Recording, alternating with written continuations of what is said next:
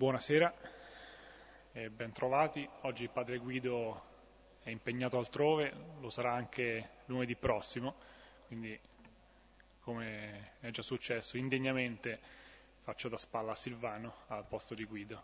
Ma è certamente all'altezza, pare. All'altezza fisica, ma vedremo che appunto non sempre corrispondono le realtà. Come testo di, per entrare in preghiera si pensava di proporvi un testo, non un salmo come al solito, ma un testo di Giacomo, della lettera di Giacomo, che trovate alla fine del Nuovo Testamento, tra ultimi, le ultime lettere, la lettera di Giacomo, al capitolo 3. Sì, la prima lettera dopo quelle di San Paolo, le Paoline anzi. Per chi ha la tes- l'edizione della CEI, quella classica, 1209 quella paolina. Lo leggiamo come al solito a cori alterni, alternando un versetto a coro, quindi un coro con me e un coro con Silvano, e lo si, lo si pensava come testo perché parla della lingua e quindi della parola e di come tutto nasce dalla parola. Nasce il male, la menzogna, quindi l'opposto della verità, e però nasce anche la possibilità di salvezza, la verità, come vedremo anche nel testo degli atti che, che leggeremo. Leggiamo dal versetto 1 al versetto 12.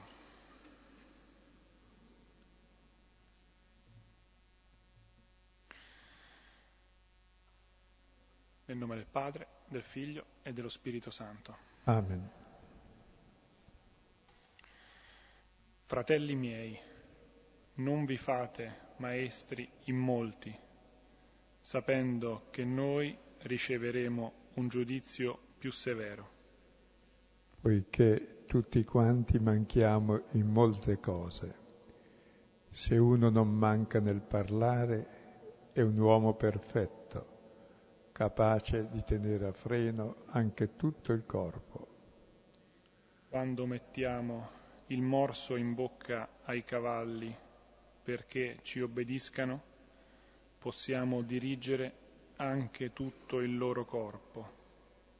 Ecco, anche le navi, benché siano così grandi e vengono spinte da venti gagliardi, sono guidate da un piccolissimo timone dovunque vuole chi le manovra. Così anche la lingua è un piccolo membro e può vantarsi di grandi cose. Vedete un piccolo fuoco quale grande foresta può incendiare.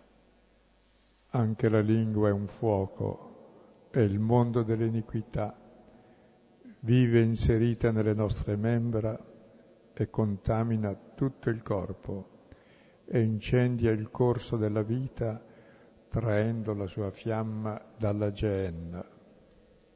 Infatti ogni sorta di bestie e di uccelli, di rettili e di esseri marini sono domati e sono stati domati dalla razza umana ma la lingua nessun uomo la può domare, è un male ribelle, è piena di veleno mortale.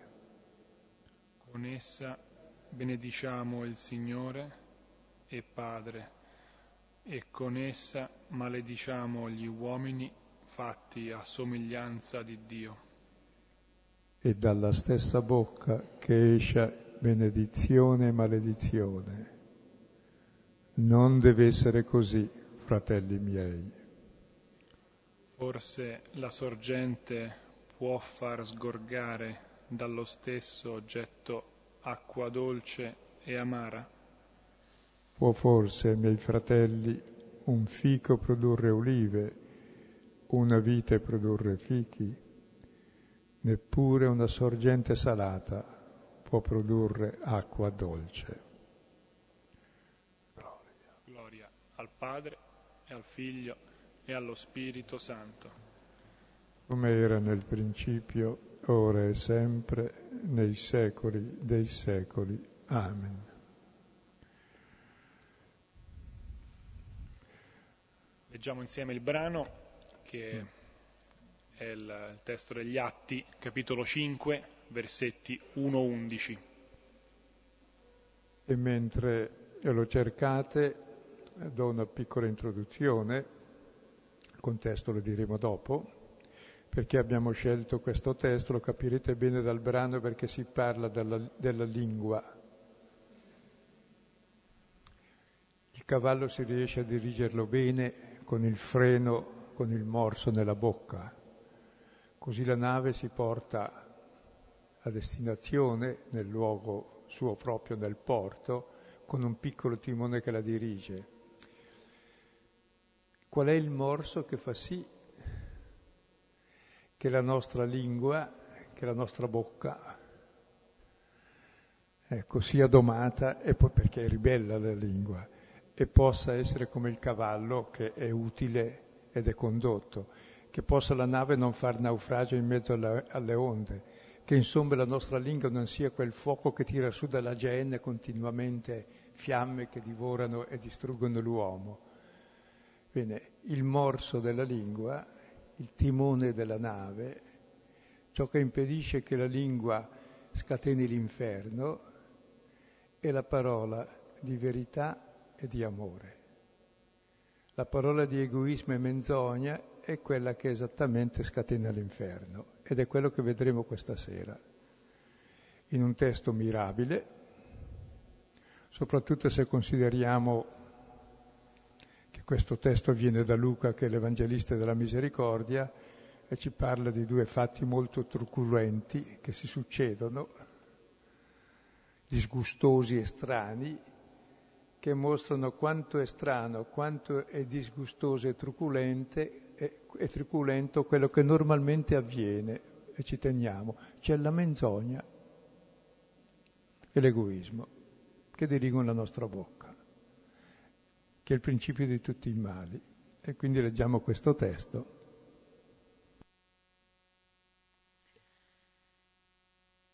Ora, un uomo di nome Anania, con Saffira, sua moglie, vendette una proprietà e trattenne parte dal prezzo, essendo d'accordo anche sua moglie.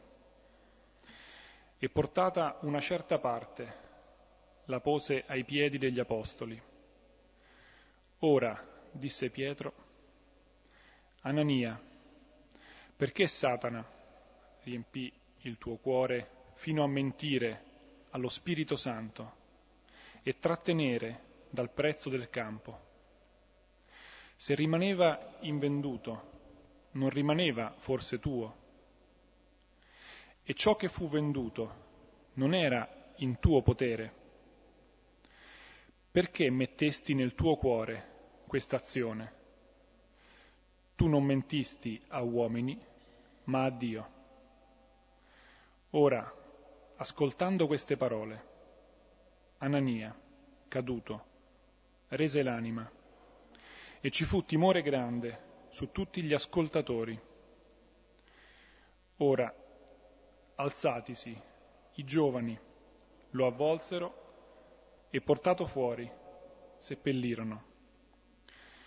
Ora, passarono circa tre ore e sua moglie, ignara dell'accaduto, entrò.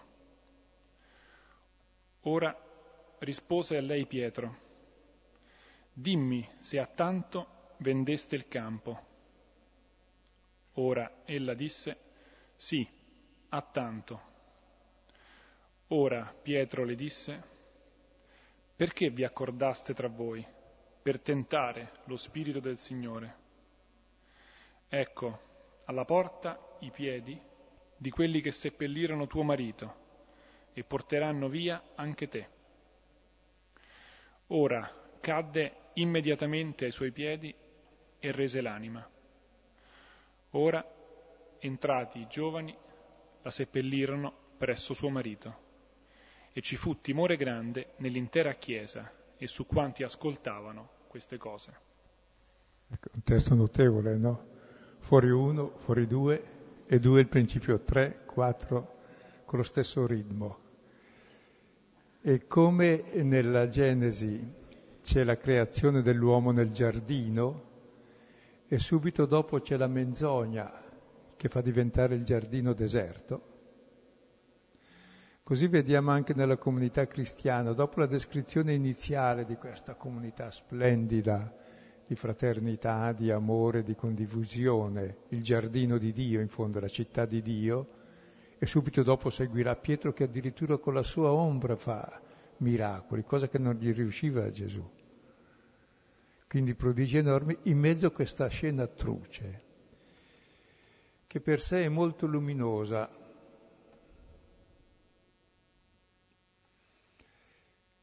e in Anania e Saffira si presenta la nuova coppia, è la prima coppia che esce nella Chiesa e rappresenta Adamo ed Eva nel peccato e mostra qual è il peccato che sempre c'è nel giardino, che sempre c'è nella Chiesa, che sempre c'è in ciascuno di noi.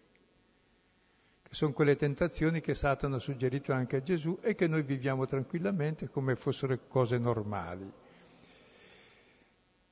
Ecco, innanzitutto allora la prima istruzione è che la Chiesa non è mai perfetta, grazie a Dio. Se fosse perfetta dovremmo uscire tutti, o resterebbero quelle persone così noiose che è meglio non starci dentro.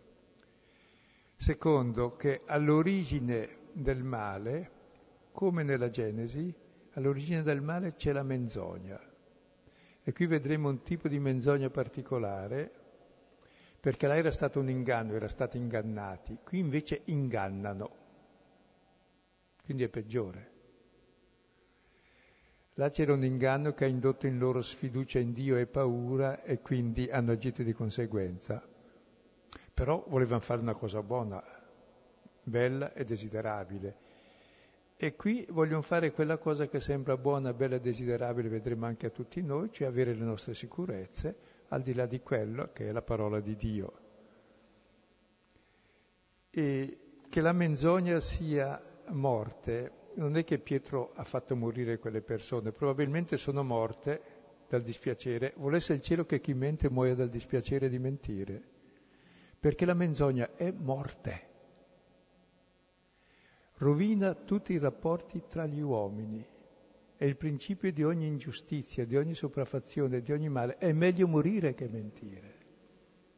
Morire dobbiamo, mentire non bisogna. È l'insegnamento più alto che esiste nella Bibbia. La parola è fatta per comunicare, per dire la verità, non per mentire e chiudere in trappola gli altri. È meglio non essere nati che far così. So se è chiaro. Ed è bello pensare che Anania e Safire siano morti dal dispiacere vedendo il male che avevano fatto. Volesse il cielo che facessimo sempre così quando moriamo, che muoia quella brutta parte, quando mentiamo, che muoia in noi quella brutta parte allora davvero torna a essere il giardino.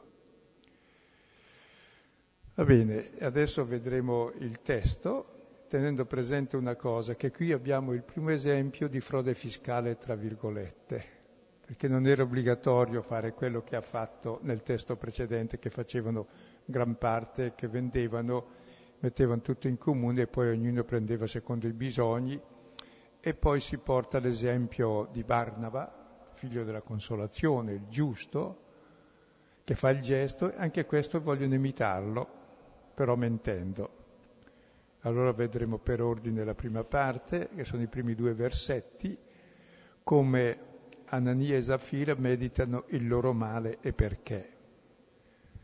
Primo punto. Sì, sì, si diceva anche che appunto nella, nella Genesi, in Genesi 3, si passa da una menzogna che dice il serpente all'atteggiamento di sfiducia no? di, di, Adamo ed Eva, e invece qui sembra quasi chiudersi il cerchio di quella dinamica, per cui c'è un atto di sfiducia, un atto, un'azione che viene dalla sfiducia, la paura di, che appunto non bastino le cose, e poi invece eh, questo produce poi una menzogna, quindi è quasi una, appunto, un compimento di quello che era cominciato in Genesi 3.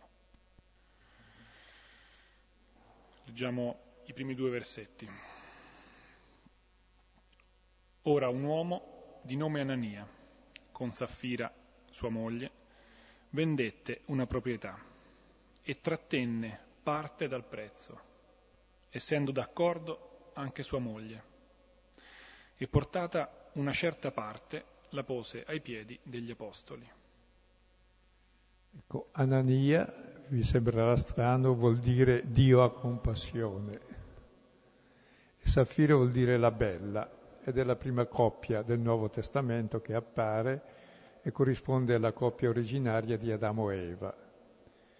E come Adamo e Eva abitavano nel giardino e la menzogna ridusse il giardino a deserto, a morte, qui vediamo appunto cosa produce la menzogna all'interno della coppia e che è all'interno del giardino.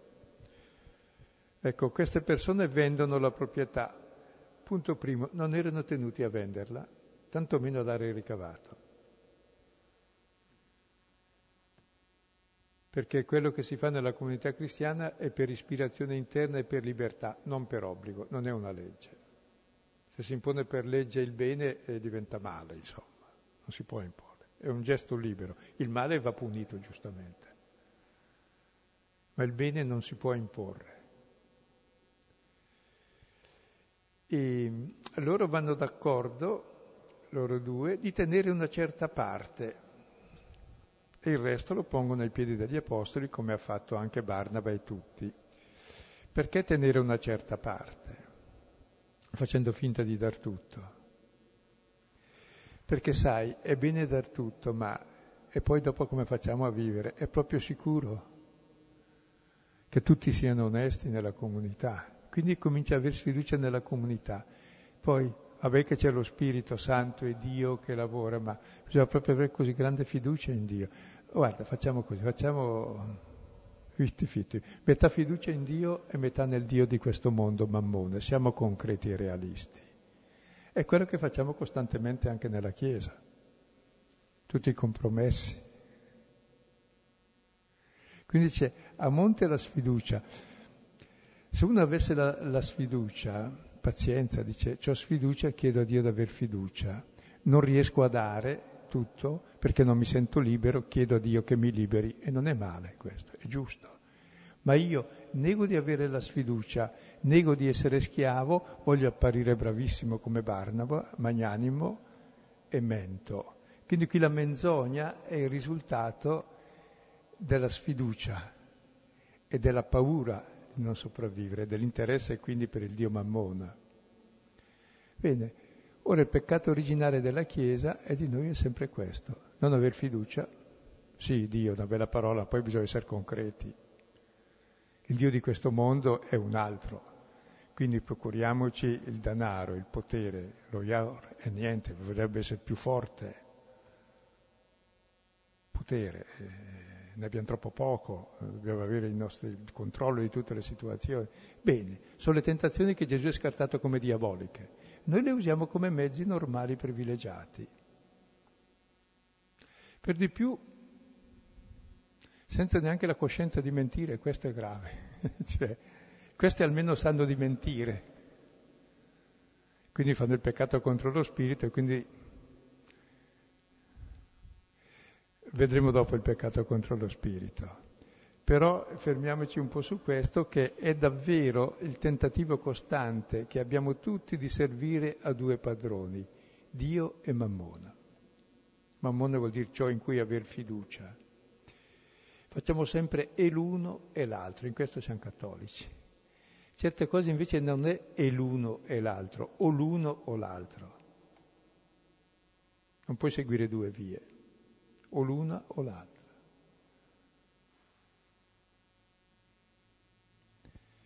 La parte che Anania e Saffira eh, danno, depongono i piedi degli apostoli e quella che trattengono per sé sono forse immagini anche della divisione appunto dentro di loro e della doppiezza come si può chiamare è un po' come nella lingua di Giacomo, no? che la sorgente da cui esce contemporaneamente acqua dolce acqua, acqua amara, acqua che porta la vita e acqua che la toglie. E però forse proprio questa doppiezza invece è la, è la fonte poi del, del, del, della confusione, come il timone che, che non, non, è capace di dirigere la barca, come appunto il cavallo senza morso, l'uomo senza discernimento, questa, appunto, questa doppia identità, questa divisione del cuore. Pensate a una Chiesa senza discernimento,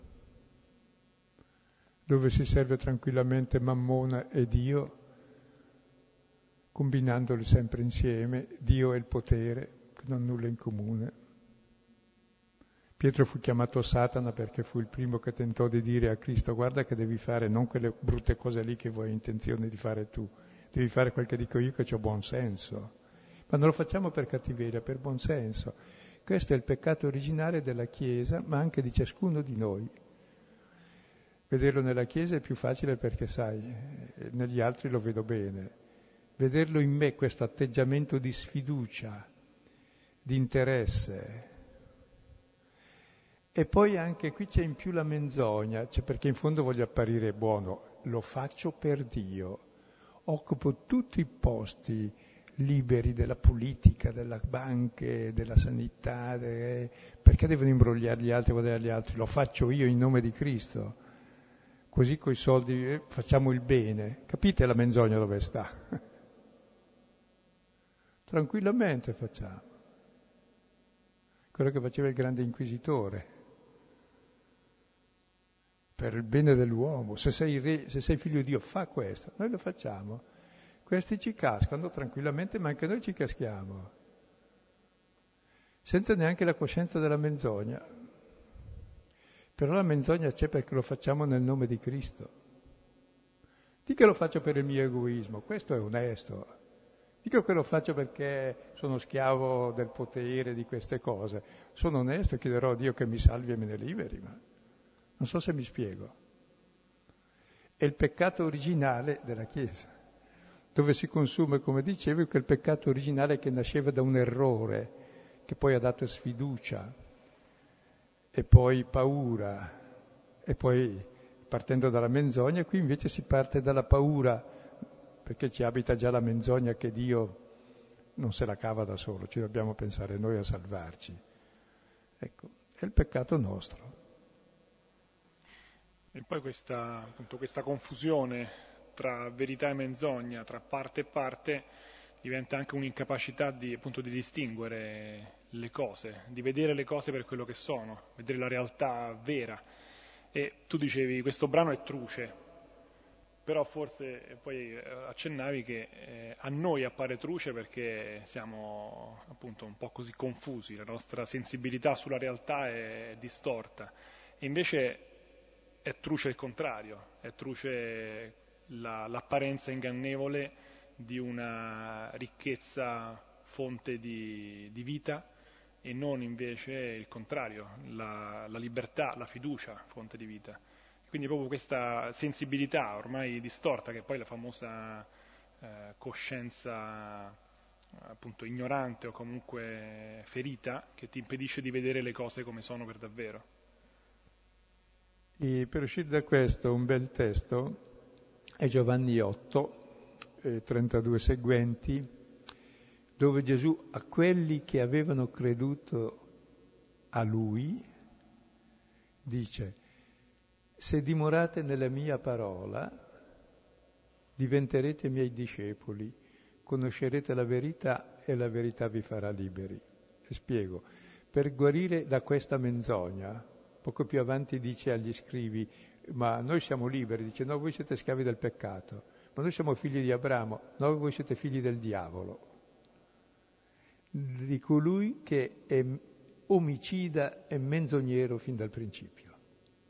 Cioè noi siamo generati o dalla parola di verità che ascoltiamo o dalla menzogna. E la nostra vita cambia dalla vita alla morte per la menzogna.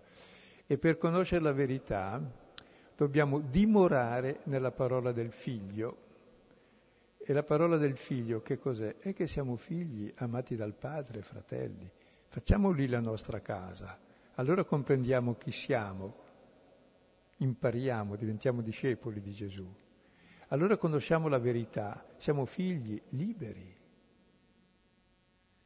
signori del mondo, amati dal Padre, chiamati ad amare i fratelli.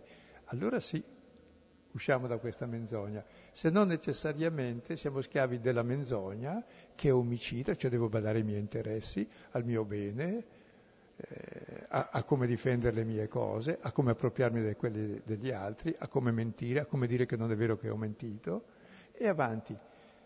Tutta la società è uno stravolgimento, è piena di ingiustizia, di male, è un fuoco della Geenna per questa parola di menzogna. Non so se capite, che è peggio della morte, perché morire non è male, dobbiamo morire tutti, e chi ha la mia età è abbastanza vicino, e ringraziamo Dio, se no sarebbe peggio. Il male è mentire, è vivere male, quello è il male. Morire non è male. È tutto il male del mondo, non è perché si muore, è perché non si muore. Se, se morissimo tutti quando mentiamo, almeno la parte menzognera di noi, o anche la persona, sarebbe salvo il mondo. Non so chi resterebbe vivo, ma saremmo comunque tutti salvi ma molti spero di sì, almeno quelli che riconoscono di sbagliare. Forse l'ultima cosa è che questa nota che mette il testo che erano d'accordo, pur nella, nella menzogna, però sono pienamente d'accordo. La mafia funziona bene. Cioè l'accordo nel male riesce sempre, nel bene invece c'è sempre la linea più corretta per cui si litiga. È strano, eh? eh non c'è giustizia. Continuiamo. Il male è furbo e il bene spesso è tonto. Andiamo avanti. Vediamo adesso Pietro cosa fa. Ora, disse Pietro, Anania, perché Satana riempì il tuo cuore fino a mentire allo Spirito Santo e trattenere dal prezzo del campo? Se rimaneva invenduto, non rimaneva forse tuo? E ciò che fu venduto non era in tuo potere, perché mettesti nel tuo cuore questa azione? Tu non mentisti a uomini, ma a Dio. Ecco, Pietro svela il peccato della menzogna. E svelare la menzogna è il più grande atto di misericordia, perché l'uomo il male lo fa o perché è ingannato dalla menzogna altrui o perché è menzognero lui perché è stato ingannato a sua volta. E qui parla perché Satana riempì il tuo cuore. I discepoli erano riempiti di Spirito Santo, che è verità, amore. E questi sono pieni, invece ti è riempito Satana, che esattamente è l'egoismo, l'interesse, la divisione dagli altri.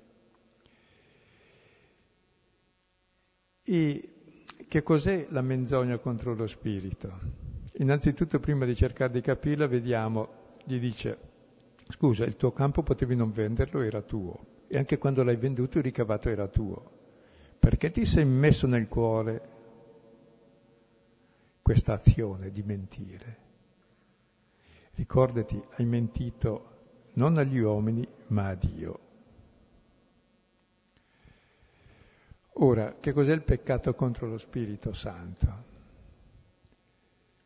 Sono, noi siamo abituati a dire che Dio perdona i peccati, vero? Anche ieri nel Vangelo si diceva perdonate, a chi perdonate sarà perdonato, a chi non perdonate non sarà perdonato. Invece è un po' er-, errata la traduzione, non si tratta di perdonare, rimettere. Dio non perdona il peccato, odia il peccato. E siccome ama il peccatore, perdona il peccatore. E il peccato non è perdonato, ma si dice è rimesso. Cioè, siccome lui ci ama e perdona noi peccatori, allora il nostro peccato è rimesso, mandato via da noi, siamo liberati dal peccato, perché il male lo facciamo sempre per sfiducia, perché non ci vogliamo bene, perché non ci sentiamo voluti bene. Ma se lui mi ama e mi perdona, allora io finalmente posso amare e chi ama non fa male a nessuno. E il male lo facciamo sempre per egoismo. E allora Dio non perdona il male, come il medico non cura la malattia per camparci su lui, ma cura il malato e sconfigge la malattia. Non so se mi spiego. Si spera, si spera che, che non curi i pezzi, ma la persona. Perché c'è veramente anche un falso perdonismo che è tremendo. E qui vorrei tornare allora sul peccato contro lo spirito. E ogni volta che ci penso ne scopro varie forme. In questo caso è chiaro, è il peccato contro lo spirito, mentire sapendo di mentire. Questo lo facciamo pure spesso. È chiaro che non posso essere perdonato. Devo convertirmi, eh, perché Dio non perdona i peccati, perdona il peccatore, ma che non faccia i peccati. E quello è il fine, no? perché, perché mentire è veramente un omicidio. È il principio di tutti i mali. Uccide ogni relazione. Ogni relazione è falsa. Per cui nasce la sfiducia, nascono le guerre, le divisioni, le lotte, tutto il male, tutte le morti nascono dalla menzogna. Per cui il mentire è morte. E Dio non perdona la morte, la vuol sconfiggere la morte, vuol salvare il povero Cristo che muore. Allora il primo peccato contro lo Spirito Santo è mentire sapendo di mentire. Secondo peccato ancora più fine di questo è l'ipocrisia, perché questi mentono per apparire bravi, giusti. Loro sono come Barnaba il giusto.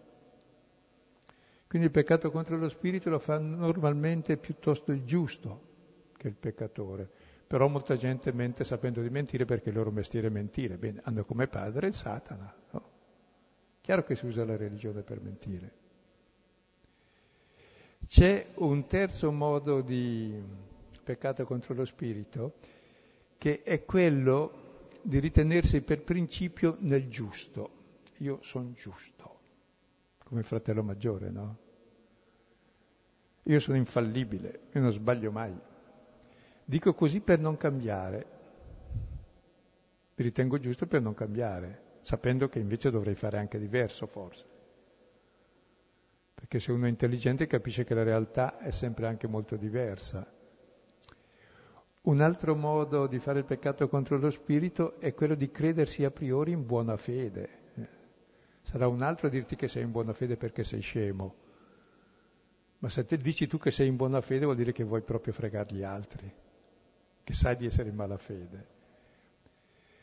Un altro modo, ieri ho visto un articolo così che è molto diffuso oggi e risponde al modo di vivere l'inautenticità, il mansact, il si dice, che male c'è? Fanno tutti così. C'è l'autogiustificazione, non c'è più nessun male. Quindi si perde il discernimento, non si distingue male, il male dal bene, la menzogna dalla verità. Sembra di sentire il telegiornale.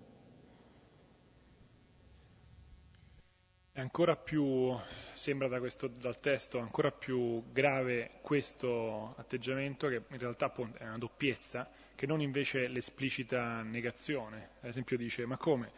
Potevi tenerti per te quel, quel terreno, e che è l'atteggiamento del figlio minore, no? che dice, della parabola del figlio del prodigo, che dice, io me ne frego di te, caro padre, voglio quello che è mio e, me, e faccio quello che mi pare a me. Invece la doppiezza del figlio maggiore, dice, appunto, a cui il padre poi dice, ma come quello che è mio è tuo, potevi prendere quello che volevi, invece hai coltivato questa ambiguità e questo ti ha reso incapace di distinguere appunto il bene dal male e, e di vedere poi chi sei veramente e chi sono io, quindi che, sei, che tu sei figlio, che io sono padre, che tu sei amato e che io ti amo. E proprio questa, questa incapacità di vedere è il, il, forse il, il, peccato contro lo spirito che è il peccato che ti impedisce di vedere Dio, quindi poi di, di, di accedere alla vita. Un altro modo, pensavo, di questo peccato è che non è obbligatorio essere impeccabili, no, sbagliamo tutti. È obbligatorio non mentire, riconoscere il peccato, non so se mi spiego. visto che si parlava prima di, di, un film, di Abemus Papam di Moretti, non so se qualcuno l'ha visto, e in effetti è la storia di, appunto, di questo Papa neoeletto, che dopo l'elezione lascia il Vaticano e, e va in cerca di se stesso, va in cerca della sua verità. È proprio questo dinamismo, cioè sm- dismette la maschera, la maschera da attore, da, da, bravo, da bravo uomo di chiesa, e va in cerca della sua verità umana e poi in qualche modo la trova. Allora forse è anche questo la, il, il, gioco di, la, della verità, che di, presuppone anche che tu possa dire non ce la faccio, no? non sono capace, non sono buono. Ecco, come vedete allora, qui si descrive il peccato originale che c'è anche nella Chiesa, anche in ciascuno di noi credenti, che è la sfiducia, e fin lì è normale, anche gli apostoli sono sempre definiti gente di poca fede. Allora che fare? E chiediamo la fede. Poi persone molto schiave dell'egoismo e chiedo a Dio che mi liberi dal mio, dal mio amor proprio, dal mio egoismo. Ma non mentire e dire che sono perfetto, io no, io faccio per, allora faccio per il bene tuo questo. Intanto faccio quel che interessa a me. Cioè, cioè, è la menzogna che è obbligatorio non avere, cioè avere l'onestà di riconoscere l'errore. Chi non riconosce l'errore o è malato gravemente, allora va curato, o è un disonesto che vuole far fuori tutti gli altri. Perché tutte le nostre relazioni sono governate dalla parola. Se la parola è menzognera non è più affidabile niente. Pensate all'interno della coppia, che dice ti voglio bene e poi invece c'è il coltello per scannarti, pensi, perché eh, se non è credibile la parola chissà cosa fa. Poi dormirei tranquillo quella notte, non, non credo. Pensate ai genitori coi figli, i figli coi genitori, gli amici. È impossibile la vita. Tutti i trattati tra le nazioni, si fa un trattato e si fa il contrario. Capite? Eh, tutta l'economia è sulla parola. Se è menzognera si fanno dei bellissimi giochi in borsa, ma però sono denaro reale che la gente perde e che va in miseria. Cioè, per, per intenderci, il potere della parola, tutte le guerre, le ingiustizie, il male del mondo e la morte. Allora capite bene il risultato. Eh? Qui, sì. adesso arriviamo. Andiamo al risultato subito. Perché così. Ora, ascoltando queste parole, Anania, caduto, rese l'anima e ci fu grande timore su tutti gli ascoltatori. Ora, alzatisi, i giovani lo avvolsero e portato fuori seppellirono. Che bello, ascolta queste parole e muore.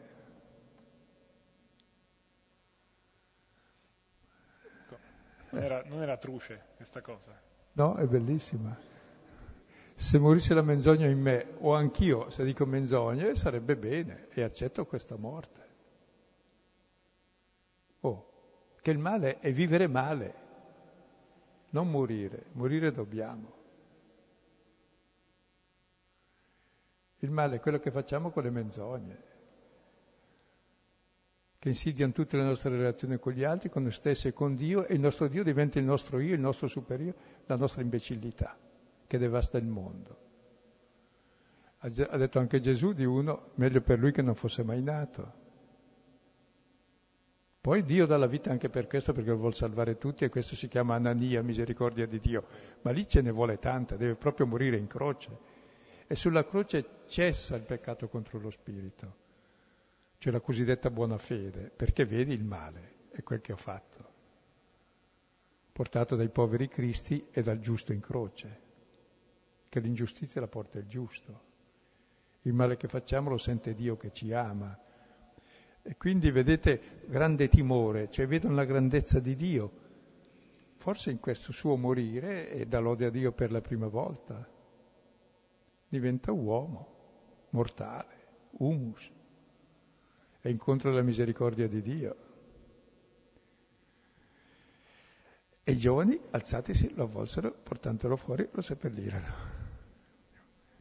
Bello. Il, a me colpisce il fatto che è la parola a svelare la verità. Questa parola, la parola di Pietro, ha il potere di svelare la verità di quello che è successo, la verità di Anania anche, e di appunto metterla in evidenza e farla apparire per quello che è, quindi come morte di fatto. E non è che Pietro abbia maledetto gli ha detto adesso muori per questo, no, è morto lui.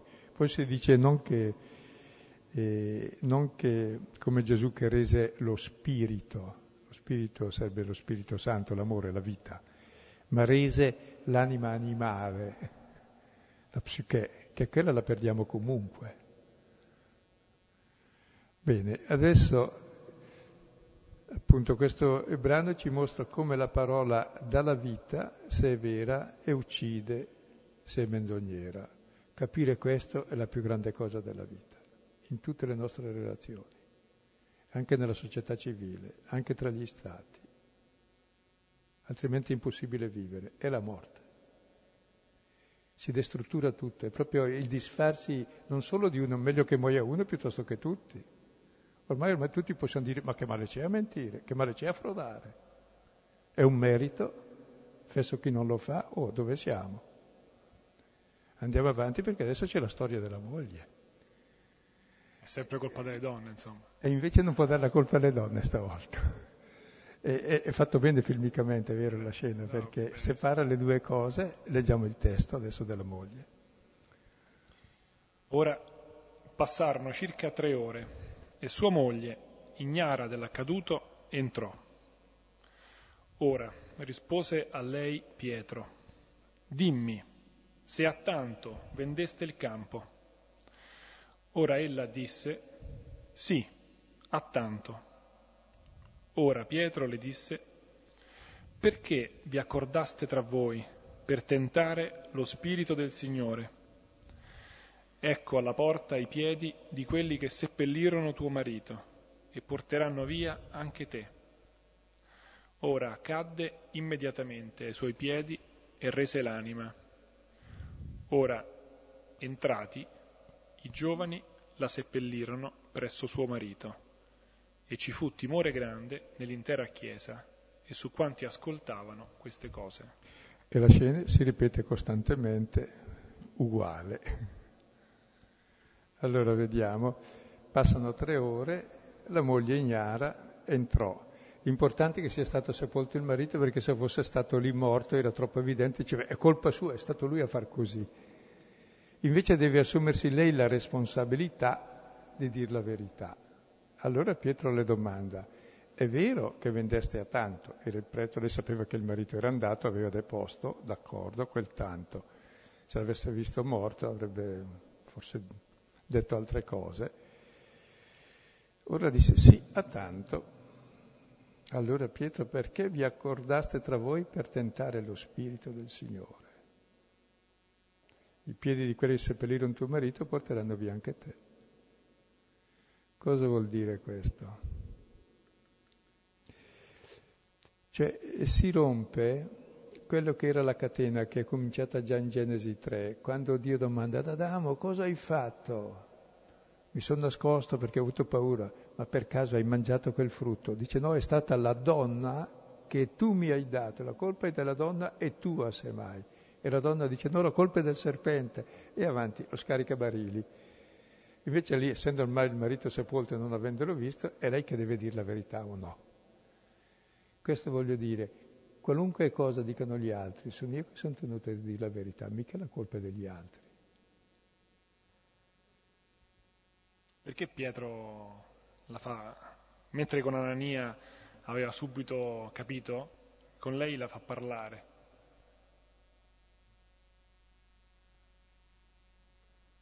Per dare la possibilità di dire la verità. Come ciascuno di noi c'è la possibilità di dirla e il non dirla è morire come è morto l'altro. Appunto, possono le due parole, no? la parola di Pietro che svela la verità e la parola di Saffira che invece la occulta, che, me- che mente. Ecco, allora tenete presente, no? dico questi testi sono meravigliosi perché mostrano come la comunità davvero è un paradiso dove noi usiamo la parola per dire la verità non è che devo essere perfetto, ma non devo mentire. Non è che devo dare agli altri tutto, no, do quello che mi sento, ma non devo mentire.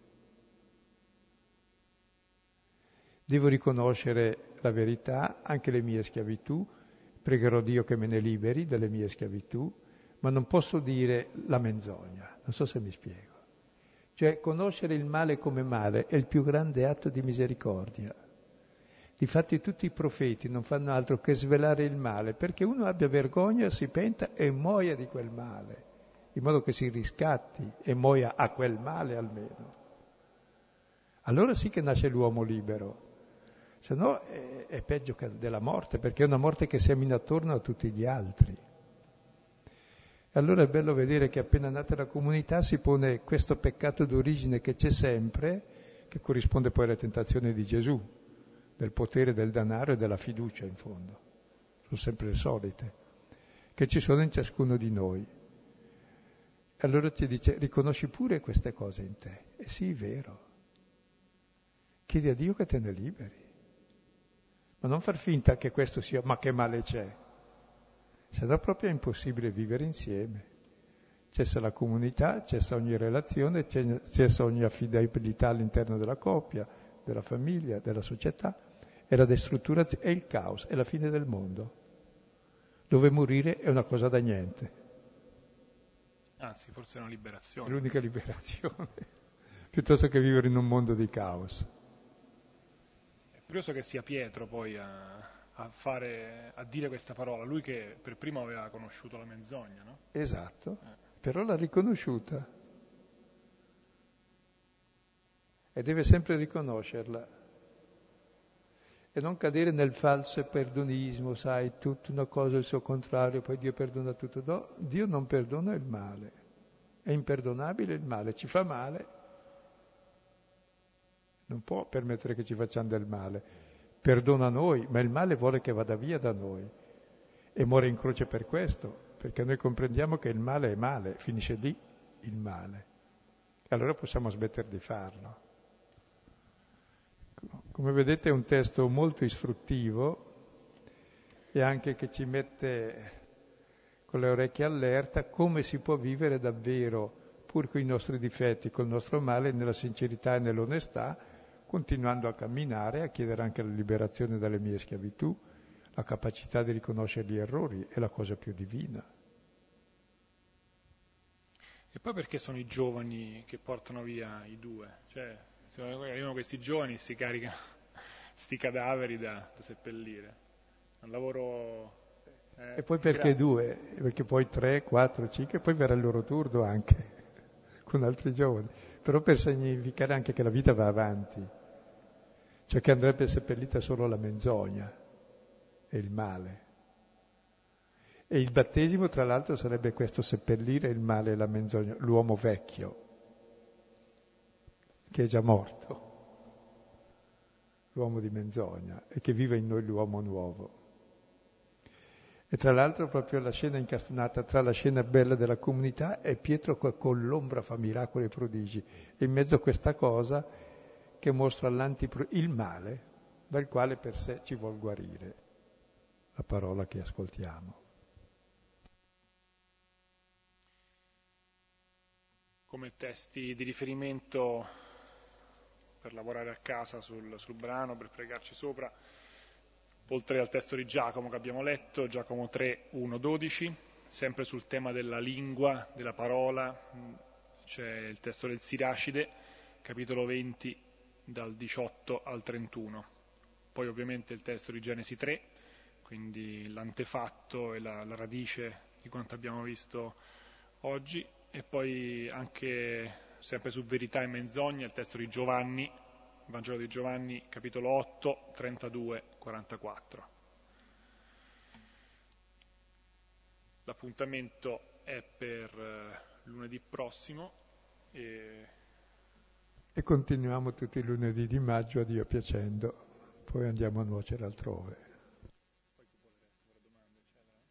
Poi come al solito chi, chi vuole può restare per domande e per un tempo di masticazione insieme di questo testo.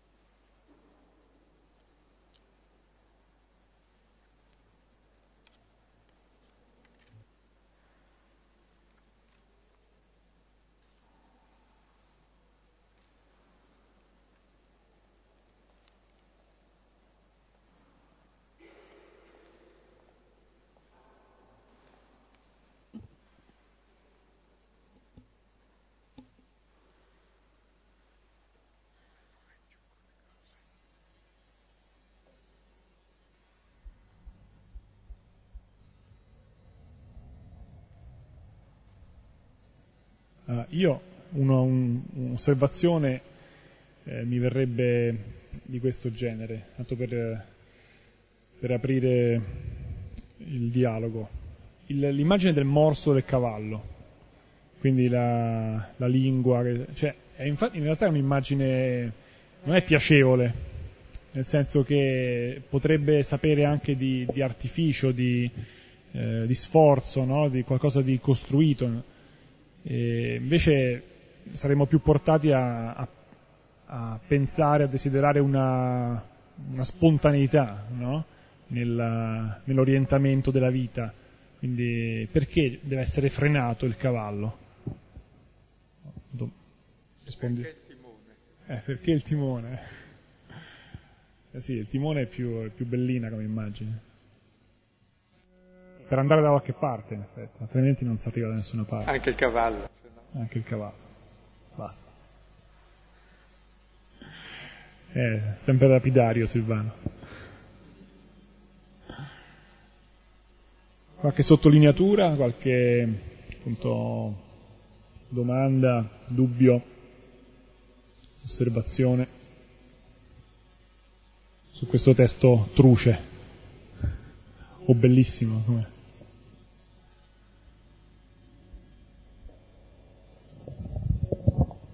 Sembra essere al Cineforum.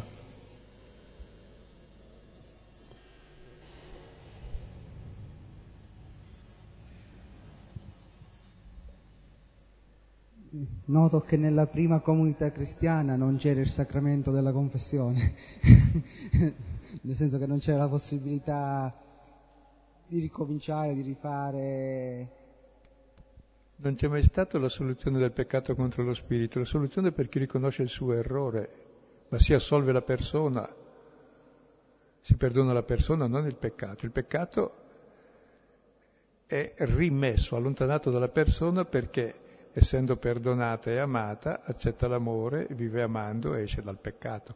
Ma se vuole restare nel suo peccato e dice ho fatto nulla di male, anzi ho fatto bene, non può essere perdonato, chiaro. Eh, questa è la menzogna cosciente non può essere perdonata. Dio non perdona il male, perdona chi lo fa, ma non il male. Il male è imperdonabile. Noi siamo teneri col male perché piace anche a noi e duri con chi lo fa perché lo vorremmo fare noi. Gesù invece è misericordioso col peccatore, ma è terribile col peccato. Il peccato è, è la morte di tutti. Solo chi lo fa non lo sente e lo porta dentro e lo esporta sugli altri.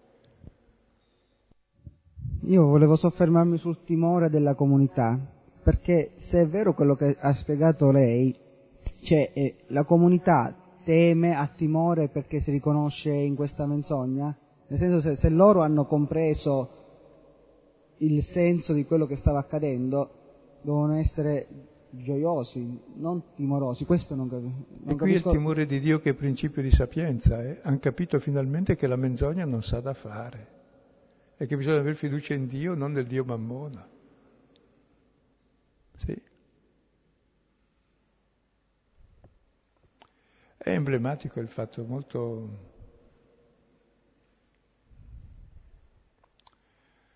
È difficile, vedere, è difficile, vedere, qualcosa È difficile capire che è meglio morire che fare il male, ma è doveroso capirlo. Che è meglio morire che uccidere uno.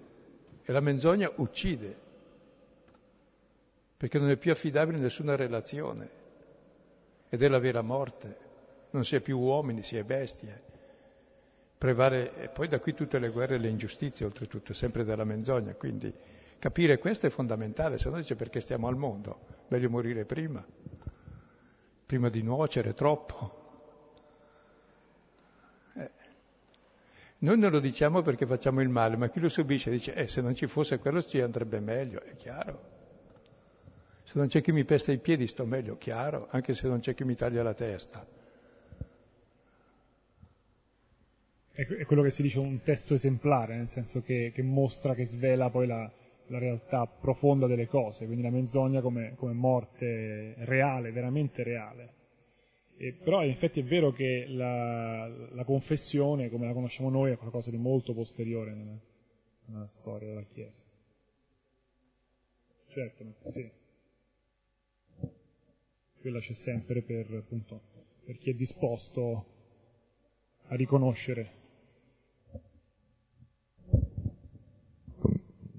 Sono arrivato qualche minuto in ritardo per cui probabilmente non ho, non ho colto il, ehm, la centralità della serata o comunque le tematiche della serata. Mi sembra che siano essenzialmente due. Primo, il discorso relativo alla menzogna, sulla menzogna ritengo, almeno oggigiorno, bisognerebbe dire molto sulle omissioni e se non altro forse sugli scarsi approfondimenti, perché spesso quando si presentano delle situazioni eh, senza approfondimenti, eh, senza sottolineare le varie sfaccettature di una determinata situazione, l'interlocutore che magari non è eh, specializzato può eh, magari essere adesso non voglio entrare in troppi esempi ma per esempio visto che ness- la maggior parte di noi non è esperta in energia nucleare tutti quelli che parlano di energia nucleare tutto sommato ehm, non sono eh, spesso eh, super specializzati per cui quando, quando, alcuni dicono che sono a favore magari lo fanno in buona fede, ma eh, non lo so, bisognerebbe effettivamente ehm, approfondire molto il tema legato eh, tra la menzogna e le omissioni. Eh, questo, ma non è tanto questo, questo, questo lo dico perché appunto l'ho provato eh, l'ho provato su di me appunto spesso quando, quando io presentavo determinate situazioni eh, simpatiche all'interlocutore gli omettevo determinate altre cose per vendere meglio quello che dovevo vendere. Eh, quello che invece ritengo che ognuno di noi ha difficoltà ad, a, a cogliere è effettivamente quello che separa quello che noi possiamo fare nell'ambito delle, delle, delle, cose per migliorare il nostro mondo e le cose che invece si servono per vivere. Eh, proprio perché eh, nessuno di noi, o almeno la maggior parte di noi, non ha totale fiducia sulla santa provvidenza, eh, noi diciamo la maggior parte del nostro tempo noi lo impieghiamo per eh, guadagnare il, la nostra pagnotta e il residuo lo diamo al, ehm, a, qualche, a, quello che può migliorare il nostro mondo. Ecco, non sono mai riuscito a capire bene quello che eh, appunto dovremmo fare. Mm, alcune volte l'ho, chiesto e mi è stato risposto dipende dal nostro equilibrio, però mm, più che il nostro equilibrio effettivamente bisognerebbe, visto che ci sono degli esempi eh, di persone che hanno lasciato tutto, però devo dire che effettivamente lasciando tutto poi magari non si riesce eh, ad approfittare dei nostri talenti e quindi... Eh, possiamo allora eh, distinguerei due cose, no? Uno è il problema della menzogna della verità, non va mai mentito. Ci possiamo sbagliare, riconoscere l'errore e ricrederci. Ma mentire, mentendo, sapendo di mentire, oppure a giudicarsi sempre la verità senza, senza neanche pensarci su, eh, senza il minimo di senso critico, è davvero una cosa assurda, cioè disumana. Cioè distrugge tutti i rapporti umani la menzogna, quello è mai da fare. I gesuiti sono specialisti in restrizioni mentali, d'accordo, ma non è menzogna qualche volta. Cioè dici quella verità che in quel momento l'altro può portare non dire quella verità che in quel momento interessa a te, che allora è solo parte della verità per imbrogliare. Mentre invece circa la fiducia è chiaro che noi abbiamo tutti un po' di sfiducia. E anche i discepoli l'avevano. E più uno ha fiducia, più è libero. Ed è libero nella misura in cui può fidarsi degli altri, della solidarietà, si sente amato, si sente libero allora mm, può avere certi atteggiamenti suggeriti dallo spirito di grande libertà, come San Francesco d'Assisi e come chiunque di noi quando ha fiducia. Ma quella la chiedo, ecco. E poi ognuno di noi deve arrivare a capire, ma qual è il mio Dio? cioè il senso della mia vita, è possedere sempre di più, cioè il Dio mammone, faccio star lì la mia vita. E allora questo diventa l'idolo che dà la morte, e diventa idolatria. Oppure ho fede in Dio, dico la verità e uso dei beni in modo corretto, perché non è detto che i beni non ci debbano essere. Dio li ha dati per poter vivere dei beni, ma qual è il modo migliore per viverle e non essere schiavo dei beni? Ognuno avrà la sua misura, secondo il grado di libertà, di ispirazione, di professione. Anche nelle stesse comunità antiche c'erano diversi modi. Quella di Gerusalemme, il modo più spontaneo era quello di mettere in comune già che erano lì. Quella di Antiochia era già diversa, quella di Corinto è ancora diversa. Cioè, ogni comunità troverà il suo modo di vivere la solidarietà e la fiducia, come per esempio in uno Stato normale oggi il pagare le tasse è doveroso e questa forma di solidarietà per avere dei servizi, no? Il dovere minimo. Che l'operaio c'è appunto, dicevamo l'altra volta, gli è già trattenuto in anticipo metà dello stipendio per mantenere i servizi pubblici, ecco questo è una delle forme di vivere queste cose, quindi non è detto io devo rinunciare a tutto, no. I beni servono per vivere, poi come si vive insieme, ecco, non l'uno contro l'altro, usare i beni per dividerci facendo del bene il Dio, cioè l'assoluto da accumulare e essere schiavi delle cose, ma il mezzo per vivere i valori umani. E questo anche tutta l'economia in funzione di se stessa, si vede che cos'è, in funzione dell'uomo cambia. Questo per quanto concerne quell'aspetto concreto. Per quanto concerne l'aspetto più fondamentale, la menzogna fa sempre male, è sempre distruttiva. Non ha mai prodotto un bene, avrà prodotto più potere per fare un male peggiore, ma mai il bene.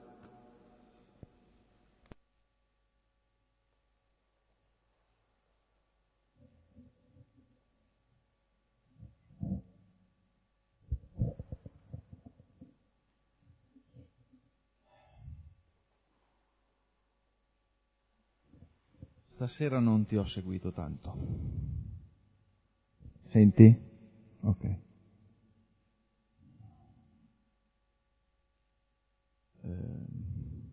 un brano difficile, secondo me. Eh, noto qualche cosa. Anania non ha nessuna possibilità. A Safira ne viene data una, e lei non la prende. Ma Anania compie un gesto e San Francesco non sarebbe mai esistito a parità. Non avremmo mai par- avuto un San Francesco, avuto anni e anni e anni. Allora mi domando, questo brano, eh, se è possibile eh, così dargli un'interpretazione metaforica.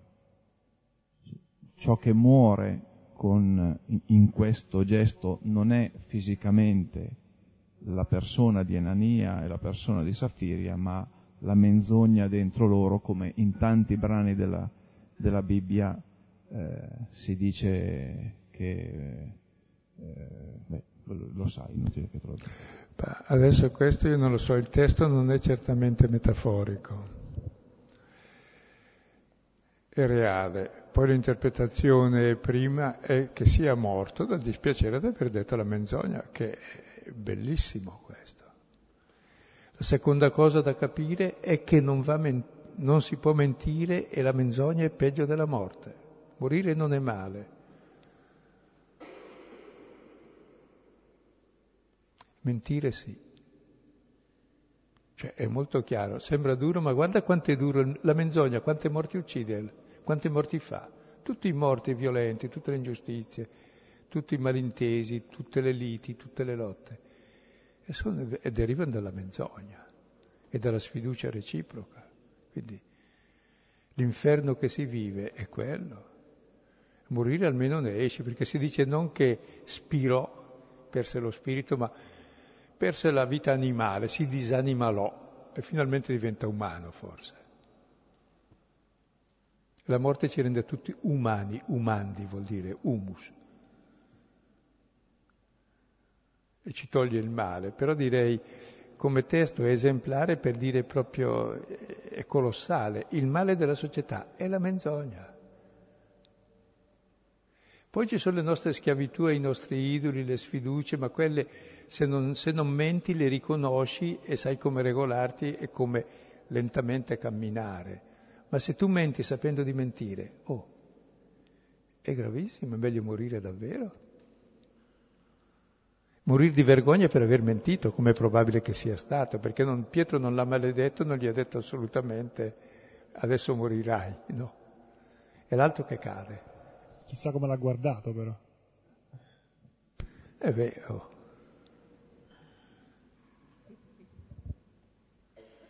Sì, sì, è un brano strano, ma è lì, e vuol dire è Luca che poi è l'Evangelista della misericordia, che usa questo brano, forse è grande misericordia svelare che la menzogna è il peggiore dei mali.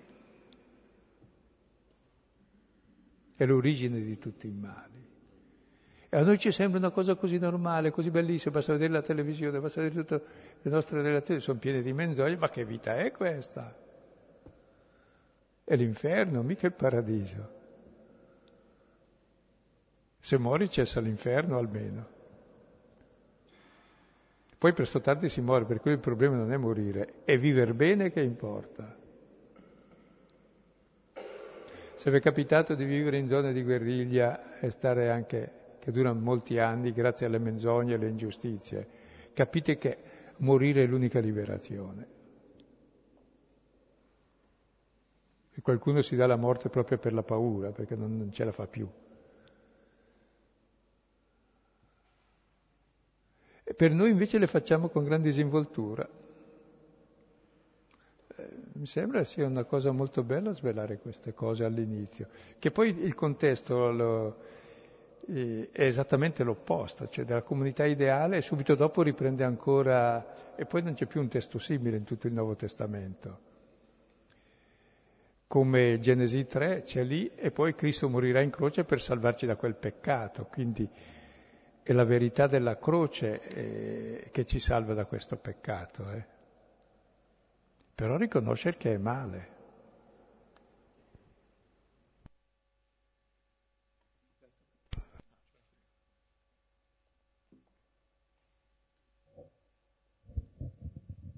ma quello che capisco è che Pietro eh, stronca il male eh, condannando alla morte, non l'ha condannato. Quindi, il cielo che morissimo tutti quando dice facciamo il male. Però non lo cura, però non lo cura il male. Ah, non si è sentito Silvano. No, volevo dire, che Cristo è morto in croce per i peccatori, quindi il male è curato nella morte, ogni male si cura, è la medicina di tutti, perché allora ci convertiamo tutti. Però è utile farlo prima, non vivere nella menzogna e nel male, se no continuiamo a farci del male credendo di farci del bene, che non è bello. A noi forse piace perché siamo tra quelli che lo possono fare, chi lo subisce non è tanto d'accordo. Quando voi vedete che le nazioni si misurano in un'altra nazione, quando c'era il blocco, adesso sono gli interessi economici, sterminando costantemente con guerriglie per 10-15 anni eh, il Mozambico e l'Angola, e così, il Sudan, dove, dove poi c'è, c'è petrolio, interesse, dice, oh, provate a stare di 10 anni, capite cosa vuol dire? E la proposta che avevo fatto una volta che ero tornato in Mozambico per la decima volta, ero lì con, con i vari ambasciatori, dicevo scusate, io faccio una proposta, ammazzateli subito tutti, già che siete d'accordo di fare la guerra, ma farli morire uno dopo l'altro così. È chiaro che non volevo questo, ma per dire è peggio quello che fate che uno non sa se arriva il giorno dopo perché c'era la guerriglia costante dell'uno e dell'altro che li spazzolava, per cui era sempre quella vita appesa per il collo. Uno invoca la morte. Quando siamo vittime di menzogne, cosa dobbiamo chiedere al Signore per poter vivere la nostra libertà? la vittima vive la libertà e chi fa la menzogna che non è libero.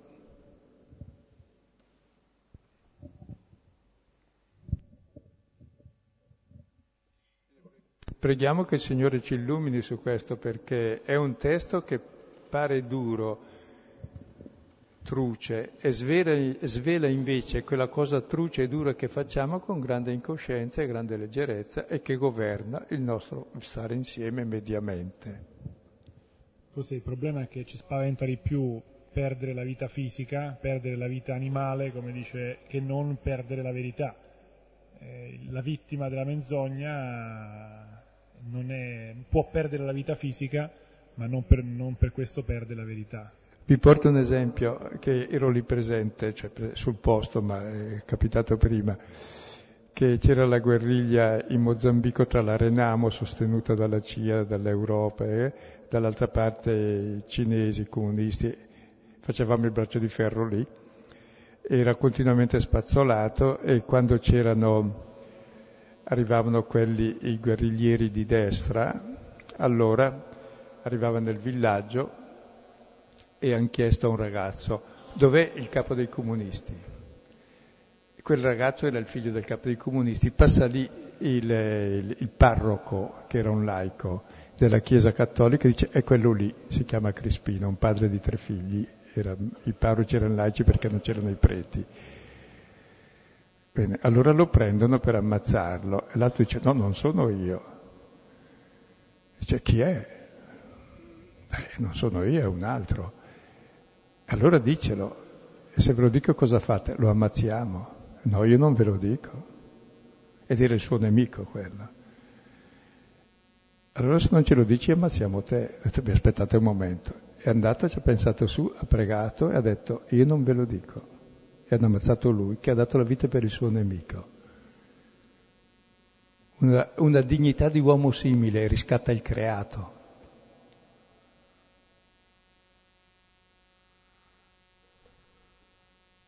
In un mondo di menzogna. E di episodi simili tanti ne sono capitati, ecco, di atti proprio di, di luce. Mentre noi lo facciamo queste cose, tranquillamente chi di noi sa che le cose erano così, in fondo erano i nostri interessi che giocavamo lì, basta.